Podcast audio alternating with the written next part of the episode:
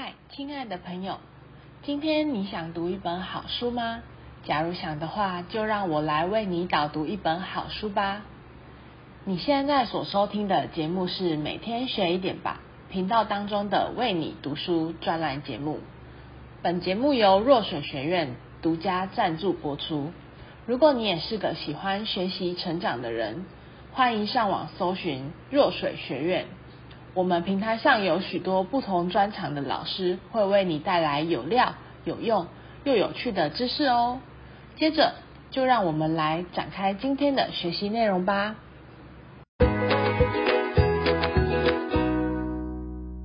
亲爱的朋友，你好，我是导读人白歆。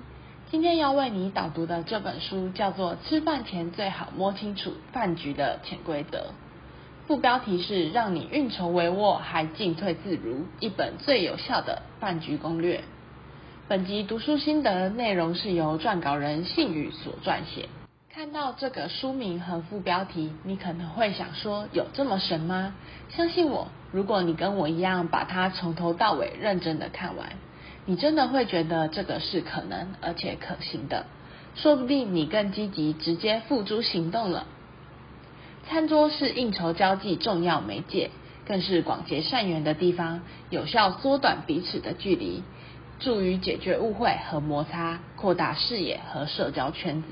餐桌如战场，任何一个细节都不容错过，都有一套不能不知道的潜规则和餐桌礼仪。要如何在短短几分钟内让对方产生好感，尤其是第一印象，对未来彼此关系的影响很大。根据出席不同的饭局，有不同的饮食习惯和禁忌偏爱等，需要顾及到每位宾客，只有这样才能让宾客满意。任何一顿饭都有吃的理由。像是升官加薪、婚丧喜庆、求人办事等，都要请客吃饭。其中饭桌上的谈话和交流才是最大的重点。也为了避免在饭局上被冷落，就更需要善于选择对的话题。你跟别人做同样的事情，别人成功了，你却没有起色，你难道没有想过吗？这是一种交流方式，可以创造许多回忆，加深情感连结。无论美食好不好吃，最大的重点都是跟谁吃。如果有一天你喜欢的对象主动邀约你吃饭，你去还是不去？这还用说，排除万难都要去。要是面对商务交流邀约，可能会有贵人机缘，答应还是不答应？不参加怎么挑多现在两点一线的生活呢？可是去了要如何才能皆大欢喜呢？这就是我们今天本书要探讨的小细节。现在通讯软体发达，无法放入感情的文字，一堆群发长辈早安图，聊得再久，没有见面都是白搭。说者无心，听者有意，容易让人尴尬据点，产生不必要的负面小剧场，想封锁，可能原本有好的缘分，却因此不了了之。如果你在品尝美食的过程中混合聊天，就能借着情绪和表情，提高良好的互动感。所谓见面三分情，每一次在轻松品尝美食的当下，都会提高一点信任度，人情都会一加一的升温。当累积到一定程度时，可能就是人生的转折点。很少有人意识到这个秘密，宁可下班陪家人追剧、打电动。也不愿意应酬了事，你一定会想，干嘛需要应酬？也有不用应酬也能凭实力做到啊。是啊，你说的很对，实力也是很重要的一环。没有实力，连被邀请吃饭的门票都不够资格，连被利用的价值都没有，只知道利用别人，抱怨没人要让你占便宜，这样的小人谁会喜欢？然而没实力和好运的你，就应该要好好学习成长。不然你就是继续单身下去，继续被公司给低薪奴役。能够听到这里的朋友，我在此恭喜你，这一本书能告诉你如何有效率的吃饭，把你的梦想吃掉，而不是整天在那做白日梦。真命天子在哪里？贵人何时会来？这么努力工作，那个岗位上级应该会选我吧？在初次见面三十分钟内，彼此都会创造出第一印象。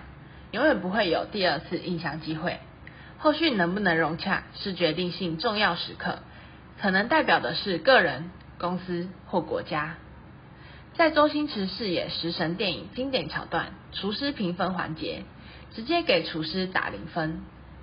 厨师很好奇问为什么？我用的食材都是当季最佳上的食材。时辰回答：是因为阁下太丑，影响了我的食欲。希望下一次还能再约得出来。在饭局上的主要核心，第一点，穿搭要像气质明星一样有自信，给人留下好印象，同时又不会太出众。更不会漫不经心、不给面子，做好一个绿叶配角，不要抢了别人的风采。那所谓有意义的吃饭是，充满着智慧火花，行为举止有礼，兼顾对方的感情利益，话题受欢迎，文采灵活有感染力，知识面广阔，足够吸引人，让大家感到放轻松，觉得跟你一起吃饭有很棒的成长，下一次还可以继续跟你交流。要怎么做到这件事？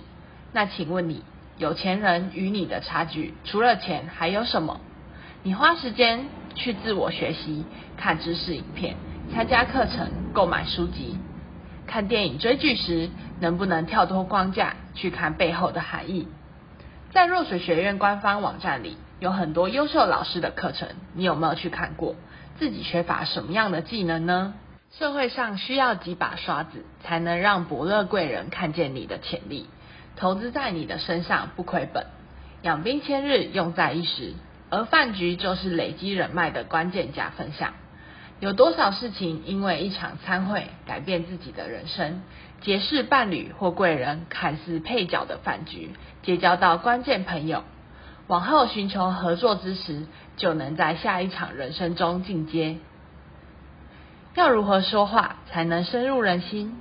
答案是眼神。一个人的言谈举止，或许说起来头头是道，但有没有自信，说的是不是真话，是可以感觉得出来的。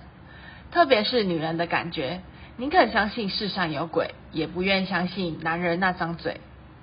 在吃饭过程中，除了用词美、声音好听以外，你的眼神告诉别人多少讯息？你曾感觉到吗？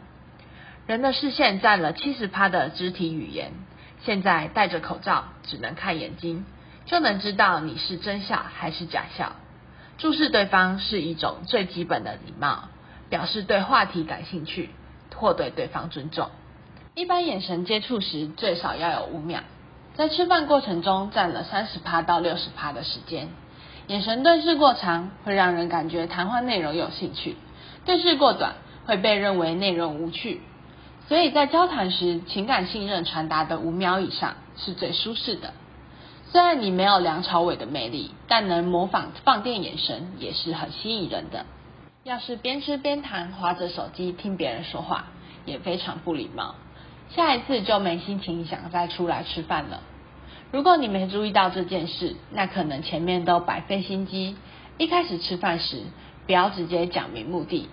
没人喜欢被请客是有目的的。这样无法单纯享受美食，心情可是紧绷。更不要来现场才发现是被欺骗。也许你自认为是好意邀约，但对方无意却感受到是一场应酬，会顾虑地位关系，特别是初期信任度未明以前，这是很现实的问题。请客吃饭的目的，无非就两点：加深人与人之间的感情，或谈公事。当邀约被拒绝，也许我们将吃饭的目的表现太过明显，要先找一个合理又吸引吃饭的理由，让对方知道跟你出来吃饭是有好处的。